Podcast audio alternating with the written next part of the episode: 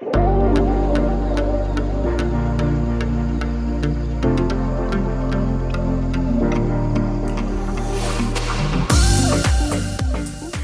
and welcome to Crop It Like It's Hot, brought to you by the Crop Tech Show and Arable Farming Magazine, and sponsored by Yara, the crop nutrition company. I'm Alice Dyer, and before we get started, as you've probably heard, the Crop Tech Show is going digital this year, taking place from the 24th to the 26th of November there is a packed program full of hubs, seminars, we've got the Yen Awards, so make sure you register online for free at croptechshow.com.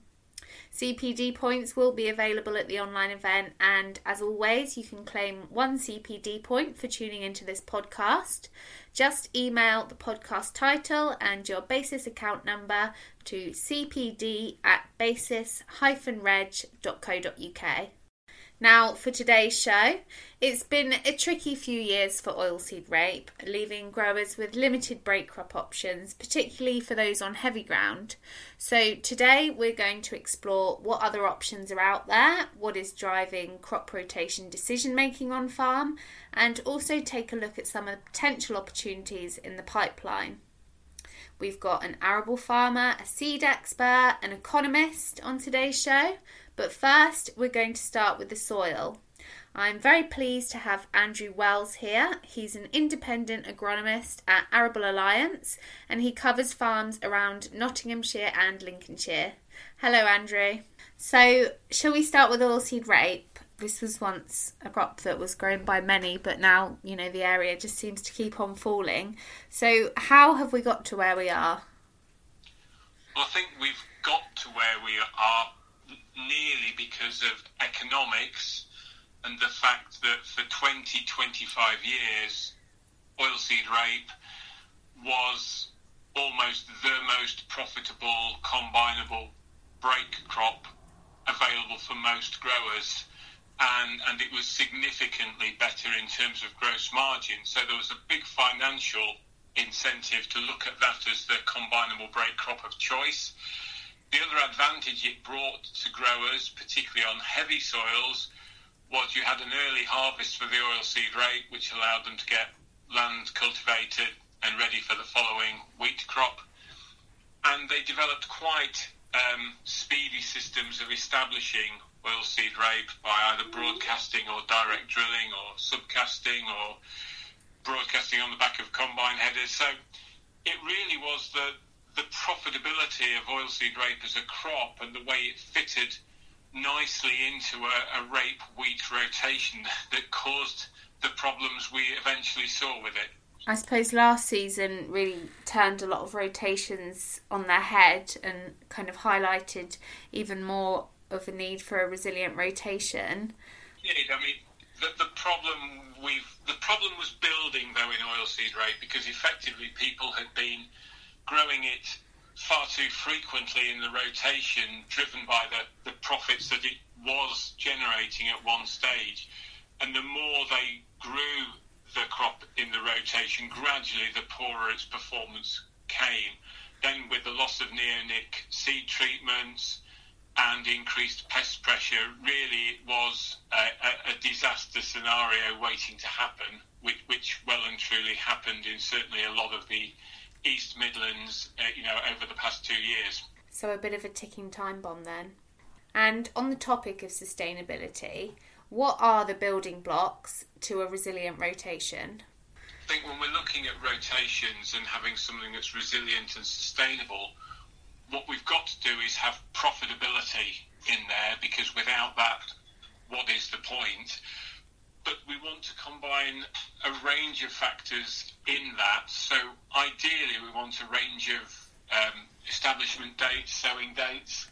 So probably a mix of autumn sown crops with spring sown crops, and um, some variability in the time that we're establishing autumn sown crops. So a range of sowing dates is ideal, and whether the spring crops are spring sown break crops or spring sown cereals doesn't really matter. I think what we're also wanting in a resilient rotation is um, a range of crops. Uh, so we're not putting too many brassicas in there or too many legumes in there or even too many of the same sort of cereal in there. So variety uh, strengthens the resilience of a rotation.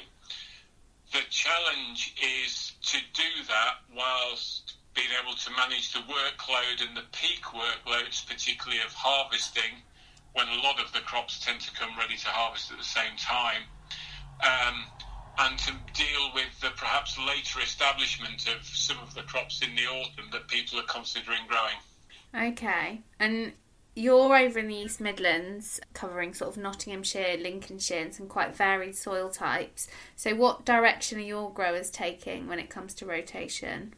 There's no doubt that the area of oilseed rape has reduced over the past couple of years as people had problems with establishment and pest pressure um, in our area.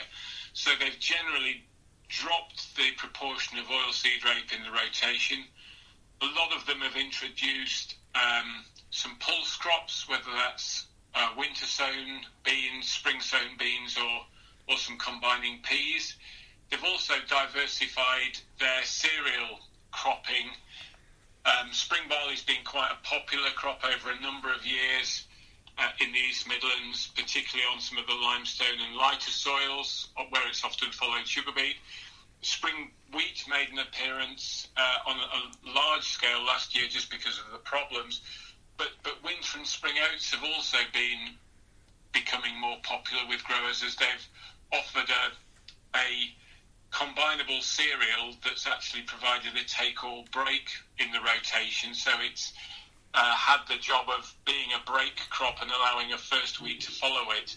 So really, it's it's been a, a move away from the rape wheat, rape wheat type rotation to um, probably uh, a break crop followed by a winter wheat, which is probably followed by either a, a second cereal sown in the autumn or more often a spring sown cereal before going back to another break crop, whether that's an oat as a break or a pulse crop as a break, uh, and then allowing them to go back to wheat. So it's just become a little bit more diversified um, as people have eased off oilseed rape for the moment. Yeah, and I know you just mentioned take all there, but agronomically, what other considerations do growers need to think about? Well, I suppose the big one that's always in the background on a, on a large proportion of my farms is is grassweed control and grassweed pressure, and um,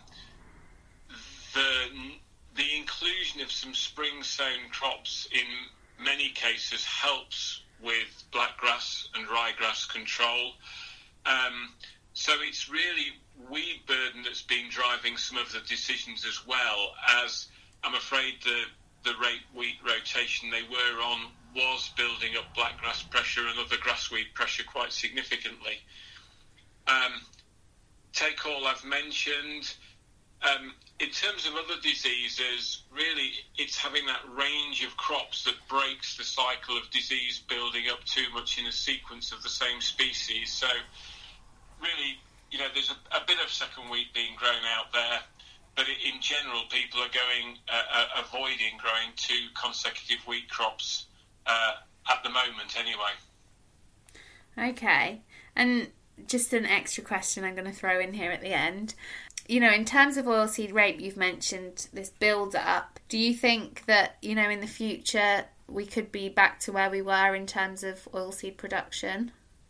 don't think we'll ever get back to the heady heights we had at one stage where, you know, we were growing probably far too much uh, of the arable area in oilseed rape. But I'm quite optimistic that uh, that we can build back the oilseed rape area over coming years to something that's a little bit more balanced in people's rotation. So we're probably looking at oilseed rape at on a one in five, one in six year rotation rather than where it had got to of one in two or one in three. So it, it's it does rely though on alternative break crops providing profitability, and and that is a challenge. But the harvest we've just had, we've produced an awful lot of beans nationally, and hopefully that will stimulate demand and give um, millers making animal feed the confidence to buy beans and put those in the rations and actually have a strong domestic market for um, domestic grown protein crops. So I, I, think we will see oilseed rape come back, but I'm hoping we keep building our home markets for for proteins and other cereals because it's really helpful if we can grow something that can go, you know, literally a few miles down the road to a feed mill. Definitely, and I think there's a lot of opportunity out there, and that is something we're going to hear a little bit more about later on in the programme. Thank you, Andrew. Problem at all, Yeah, that's great. Now, staying on farm, I'm very pleased to have our next guest here, arable farmer and arable farming magazine columnist Hannah Darby, and she's going to tell us what drives her decision making when it comes to rotation and why she's growing the crops she is. Hi, Hannah.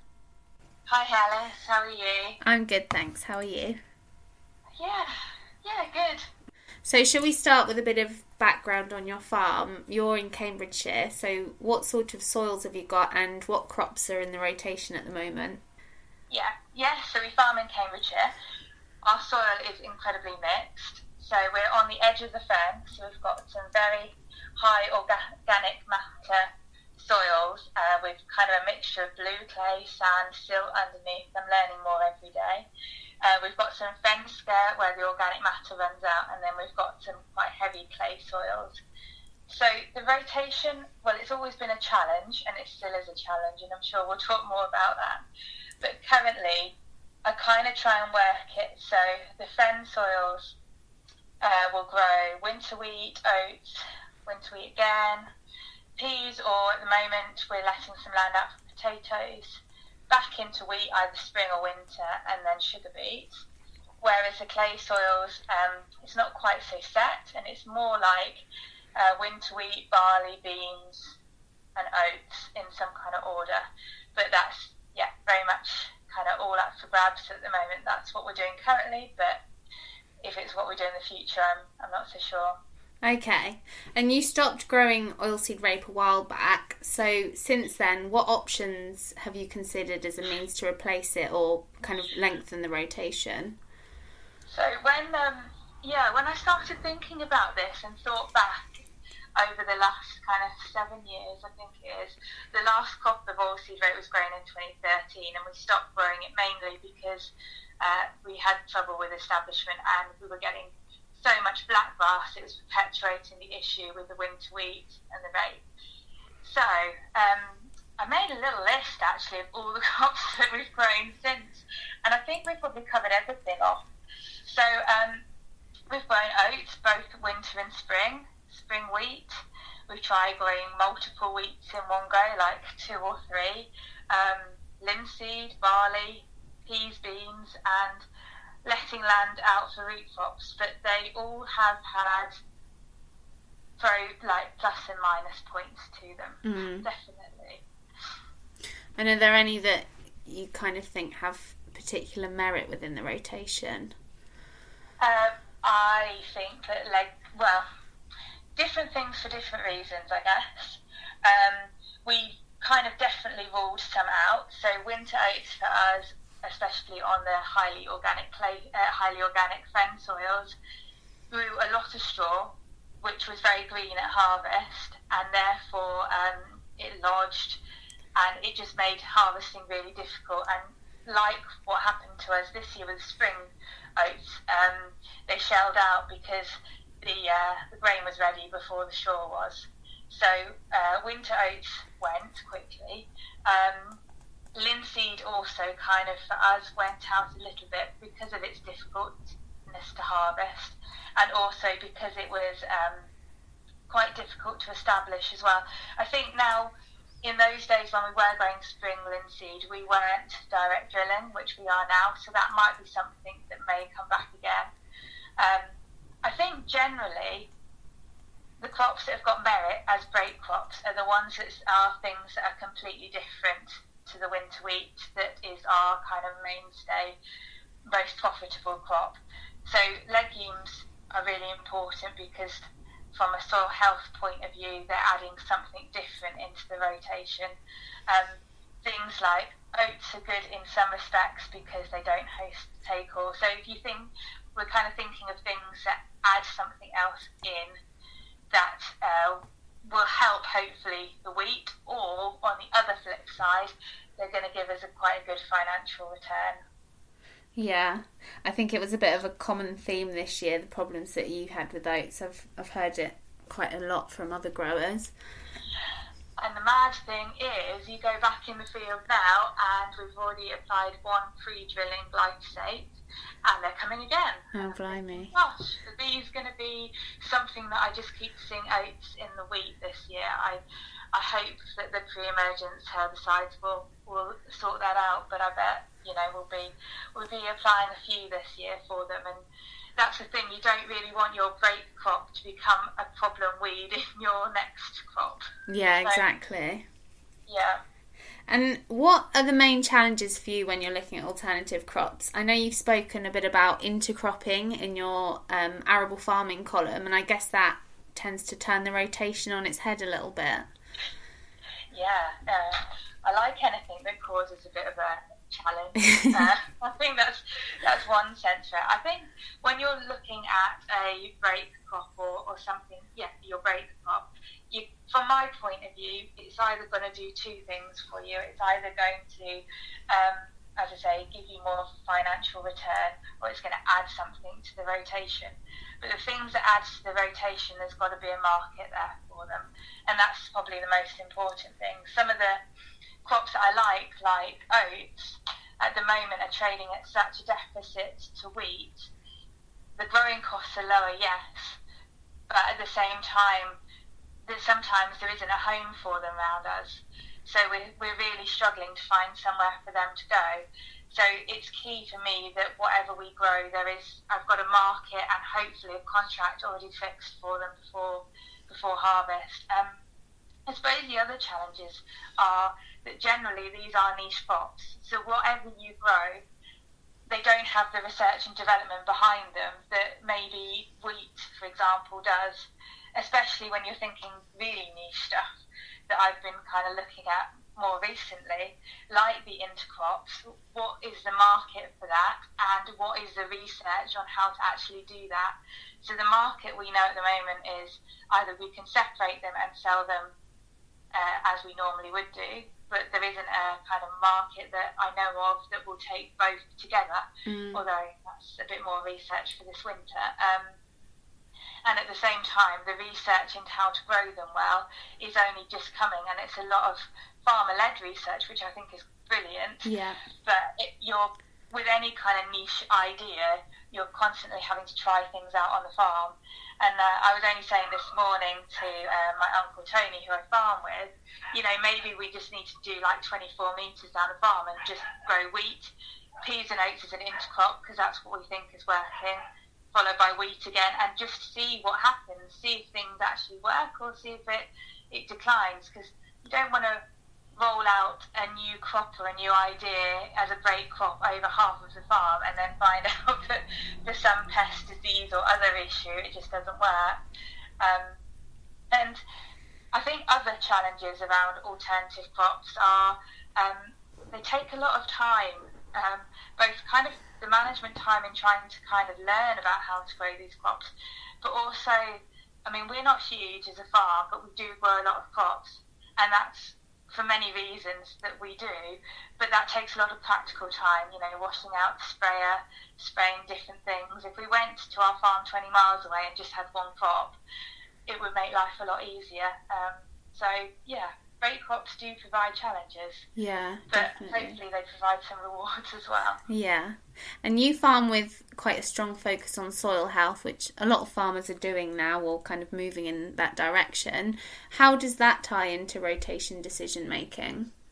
Yeah, I think it's key. Actually, I think it's key. I think I, me- I said, you know, I've mentioned a few times either we grow things because they give a good financial return. And I would kind of put in that bracket growing sugar beet, although that's one that's very much up for debate at the moment because we've not had a great harvest. the virus pressure is really building in the beet mm. and what's going to happen in the future, I don't know. So that's why we grow beet. But beet isn't great for the soil because you're lifting it late on in the year. Um, you're going to have to protect, do some remedial cultivation where the rest of our rotation is no-till. Um, even establishing the sugar beet, we're kind of on trying to strip till it, which worked to some extent this year. Um, and letting land for potatoes kind of fits in that bracket as well because you're, you're passing the control of that field over to someone else and letting them do with it what you will. So those you get it back in whatever state. And the first year we did it, it was great. It was a dry year. We could just direct drill. I made, uh, we rolled field and direct drilled straight over the top of the ridges, and the wheat was wonderful. But the last last year, we weren't able to establish anything in the winter behind the potato field, and therefore it was then another spring crop, which completely messes up the kind of profitability of the what you thought you were going to get from the potatoes and the wheat. So that's kind of one side of it. The other side, from the you know, um, with the other break crops we grow, we're growing legumes like uh, peas and beans you're completely breaking the cycle from a white strawed crop. You're getting something that's going to fix nitrogen, uh, it's going to build organic matter in the soil, and it's uh, going to hopefully have some of that residual nitrogen for the next crop and provide benefit for the wheat. So I would like to get to the point where all of our break crops are there to add something to the wheat and improve the profitability of the rotation as a whole. But um, in the past, you know, beet and potatoes have been really good earners for us. So it's it's a, just a really tricky one, and it's a really tricky time, I think, for a lot of people. Yeah, I guess it's hard to find the balance, and also quantifying that those hidden benefits and the value of them is very Absolutely. difficult as well. I was reading a little bit yesterday about legumes, and just the fact that the nitrogen fixation process and the lack of nitrogen fertilizer on the peas and potentially the next crop, peas or beans, or potentially the next crop, actually then has a reduction in greenhouse gas emissions from those crops. And you're just in your mind, you're thinking, well, if this can be quantified, is there something that we're going to either be incentivised for doing or penalised if we don't do in the future? So there's so much, yeah, there's so much to think about when you're thinking about cropping. It's, it's you know, it's a, it's a minefield. But certainly behind the legumes that we grow, we do put a lot less nitrogen on. So they do have that like double benefit really. Yeah. Yeah, I think greenhouse gas emissions and stuff is something that's really going to come into focus a lot in the next few years. And, you know, the more ahead we can get with it, the better, really. Absolutely. Yeah, definitely. The more that we can understand about the benefits of growing different crops, and you can kind of put into the soil health bit as well, going growing cover crops and catch crops, because I know, I know of people that are thinking, well, they might grow wheat all the time, but they may grow a spring wheat and have a cover crop in front of it, or a winter wheat and have a catch crop as a break in between, or something that is completely legume based or or non-cereal anyway, and therefore that might be able to provide them the break from pests and diseases. I don't know. Yeah. There's just so much to think about. Yeah, and so many different ways to do it. Absolutely. I think I think that's the thing that I've realised um, that what suits you on your farm may not be the same as what's well is definitely not what probably is going to suit even someone farming next door to you. Because for us, you know, our rotation is determined by uh, storage. You know, at one of our farms we don't have a great amount of stores, so you can only grow certain crops. And there we grow beet and potatoes because we don't have to put them in a shed. But in the future, that's going to change. So lots of challenges. Yeah. Thank you very much, Hannah, and I'm sure our listeners will agree. It's always interesting to know what's going on over the hedge and what's driving other growers when they make these kind of decisions. So thank you. No problem. Thank you very much, Alice. That's brilliant. Hi, I'm Natalie Wood, Yara's country arable agronomist, and I'm here to talk about ammonia emissions. Now, ammonia is a big problem in the UK, with 88% of emissions coming from agriculture. Of that, 23% are coming from fertilisers, so what can you do to reduce those emissions?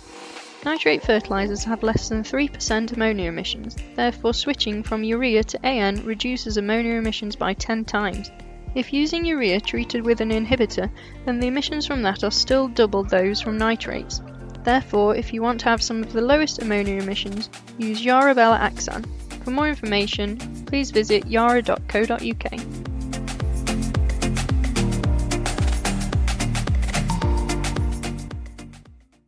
Now, moving on, one thing Hannah touched on just now is markets, which is obviously a very important, if not the most important player in this. So, I've got Skye van Heyzen here, who's Innovation Crops Product Manager at Agrii. He's going to talk market opportunities, challenges, and some of the products that Agrii are looking to bring to market. Alice, good afternoon. Hi, Skye. So, as we've heard, some growers have now either stopped growing oilseed rape or maybe reduced their area um, in the rotation. And for those on heavier land in particular, keeping a wide rotation is becoming a bit more challenging. So, what options are growers tending to go for? Well, truthfully, on heavy ground, options can be quite limited um, in truth. So, I mean, your your options tend to be either going towards something like oats or beans. Um, the, but even beans, you know, we we need to be thinking about winter beans, not spring beans, because spring beans on heavy ground, if the soil goes dry, they can struggle quite significantly, mm-hmm. uh, resulting in lower pod um, counts. So, I mean, obviously there is the potential option of going into linseed as well, but there again, you know, you really do need adequate drainage. So heavier soils can work, but you need to just think about those sort of things. Um, the only other option apart from those would be to potentially look at things like forage. So forage options are, are there now. Um, again, you know, you've got to focus on what am I going to do with my forage, whether that's maize or um, or any other forage option. Um, but again, focusing on well drained soils is quite critical. So even something like lucerne, um, very good crop. However, if you are in heavier soils, that soil really needs to drain quite well to have a successful crop. Um, but again, you know, I think a lot of it is focusing on market first, crop second, and I think you know you need to work backwards that way. It can be quite successful. Yeah, because I guess I mean we spoke about this before. Linseed. A lot of people seem to be growing linseed now, which is great, but I don't know if it could ever completely replace oilseed rape and that there might not be a market for that. Yeah, I mean, linseed's a great crop from the perspective of it is another oilseed crop, so it's doing a good job from that perspective. There again, it is focusing on the market, so understanding where your markets are. So, for example, is it going to go into feed or is it going into Belgian crush? Where you know where are we selling it? As to where that value, that final value, will be, and how do you want to pitch yourself against that market? Linseed itself doesn't come with its uh, well, it comes with its own sort of set of problems, I guess. Uh, I, I've had a few conversations with growers who said, "Oh, my linseed's getting attacked by a cabbage stem flea beetle." Um, when in reality, it's a very similar beetle, but it's not cabbage stem flea beetle. It's actually a flax beetle. It looks very, very similar, but it's not quite the same thing. And it's not the pest itself is not as widespread either. So, you know, again, you know, as a grower, just got to think about what am I doing on my soils, and then what kind of pests are in my area, and then where am I going to sell it? So all those sort of questions need to be asked first, I think. Okay, and what about oats? Because um, obviously there was a big increase in area for 2019 harvest um, because a lot of people were spring cropping. Oats, oats are uh, well, I think uh, a lot of growers have gone into oats of late. Mm-hmm. Um, a success story from a growing market perspective, which is great because the UK does grow some great oats, whether it's conventional oats or naked oats. Um, the again, I suppose one of the, the, the, key findings with the oats is that a lot of growers have gone into the spring option on the back of competitiveness against grass weeds. So we as a business, as Agrii, we've we've well done a load of research and found out that yes, spring oats are arguably the most competitive spring cereal option. So ahead of spring barley and spring wheat. That said, again, I have to go back to the market. What am I going to do with my spring oats? So that in itself, you need to address.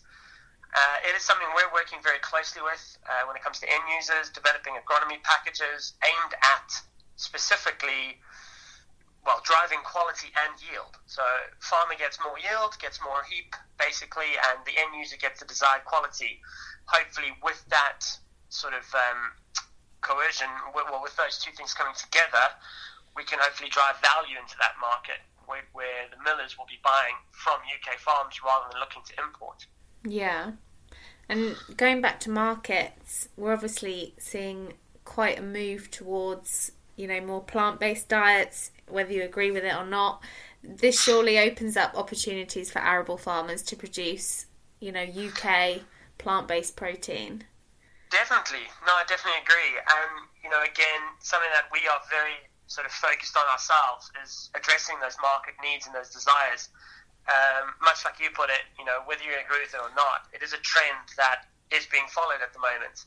And I think it's a trend that will stay. Mm. Do- this doesn't look like a fad that's going away. So, with that in mind, we have to look at, well, how can we protect British, UK agricultural diversity and the value chain? So can we, in an essence, future-proof it? Um, and so we're, you know, we're, we're looking at a range of different species over and above oats and beans to try to say, well, you know, what options are out there and can we grow them and can we grow them profitably? Because actually they could provide a valuable break crop option for UK growers. So what kind of options have you guys been looking into?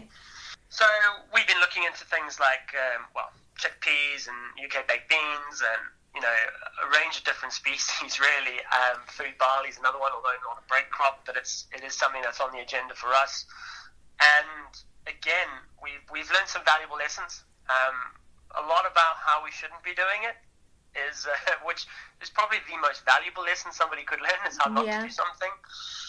And but that in itself has provided some really good insights, and we are able to build on that and continue trialing. We continue to believe in these crops and think that they could hold a place in the market going forward. Yeah, no, I think it could be great. And finally, look, going back to oilseed rape, where do you see the future of the crop going? The reality is that the UK needs oilseed rape. You know, uh, although we as a business are looking at these alternative solutions, uh, the take home is is that we need oilseed rape in the rotation, you know, and we can't lose sight of that. However, if we're to get oilseed rape back into the rotation, we need to be utilizing everything we can. So this is where we're looking at wider rotations. Can we break green bridges? Can we reduce the flow of the pest? You know, how do, how do I, you know, do I need companion cropping? Do I need a mixture of all of these things? Um, arguably, it is going to be a mixture of all of those things. And yes, maybe we're growing a smaller area of oilseed rape, but I think yes, truthfully, the area needs to go up from where it is currently. And with these other crops, they can hopefully provide that buffer to, well, to deliver oilseed rape back into the rotation. Yeah. I guess that's it's hard really at the moment for farmers I think because there's so much uncertainty so they don't really know how things are going to look in terms of you know policy ELMs future crop rules all things like that but... Yes, and I mean those you know those those need to be borne in mind for sure. And you know I think we as a business have gone to say, well, we need to provide as many options as we can, and I think those options could maybe fit within a rotation and within a, a structure within the government's regulations, shall we say. And if we're looking at it all, well, that that will inevitably drive sustainability and it will sort of drive that, that whole message uh, on farm. So hopefully, and you know it is a hopefully because none of us can predict the future, a series of these crops um, can become lucrative, can become viable on farm, and can create enough biodiversity to hit those those new regs, whatever they end up looking like. Yeah, no, I definitely think it's a case of the more options, the better, really. Agreed. Okay, thank you. No problem, Alice. No problem at all. So, moving on now to my final guest for today, but by no means least, is the Anderson Centre's Ben Anwyl, and he's going to talk to us about economics and getting rotations to stack up financially. Hi, Ben. Hi there, how are you? I'm good, thanks. How are you? Yeah, very well, thank you. Good. Well. So, Ben, we're going to talk about the gross margin side of things now. And for oilseed rape, I suppose the problem is it is a high input crop and that requires a lot of investment in the early stages, and for many, that risk is just too high now. Despite the reward financially for growing oilseed rape good, the risk is also significant and in many cases outweighs the, the reward of growing it, especially other break crops such as winter field bean, for example, can expect a gross margin of around sort of 565 pounds a hectare, or winter linseed, for example, another popular break crop, can sort of yield up to 578 pounds a hectare gross margin. So while on paper these crops don't look as profitable as oilseed rape, when you take into account the damage the flea beetle can cause and the reduction in yield, therefore the reduction in, in profit, um, these other crops may look a better option to many farmers. It seems, you know, apart from cereals, we're left with really quite limited options. Um, a lot of growers turned to maize this year, mostly, I think, probably because the weather. Um, it was about all they had yeah. left that they were able to drill. Is this yeah. a good option? And uh, what other options are there? So we've got maize is a good option. Big benefit of maize, like I said, it's drilled in the spring. So if the ground is a particularly heavy ground or it's particularly wet during season, you're more likely to be able to get onto the ground with machinery in the spring. Therefore, you, know, you can't get the crops in in the, in the autumn, and especially with increasing technology and you know track track machinery and dual wheels, um, gives farms more of a chance to get on and drill in the spring.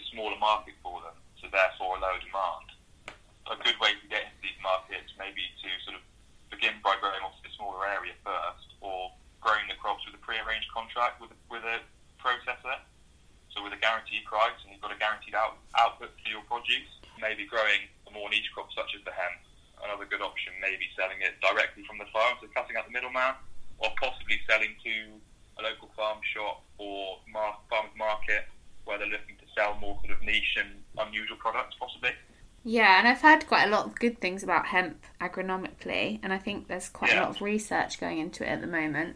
Yeah. And as we heard from Hannah earlier, she's really aiming for a much wider rotation. Um, but she mentioned one of her neighbours is focusing more on continuous cereals with a cover crop in between. So, is there a right or wrong answer here? I think depending on what it depends what you want to do. If, for example, the grass is a good option, but obviously there's two or three, you need that maybe two or three years. The opportunity cost is not being able to grow cereal crops in that land for a couple of years. But it depends what you're trying to achieve. If you're looking at if you just want to get as much out of the land as you can, then that's a better option. But if, say, for example, grass might be a better option if you're more, you know, a conservation head, you want to sustain, grow more sustainably. Uh, cover crops such as grass might be a better option. Yeah, and again, I guess that's where your kind of farming ethos comes into it um, and what your individual farming business is trying to achieve. Thank you very much, Ben. Some thought provoking stuff there. Thank you. Cheers.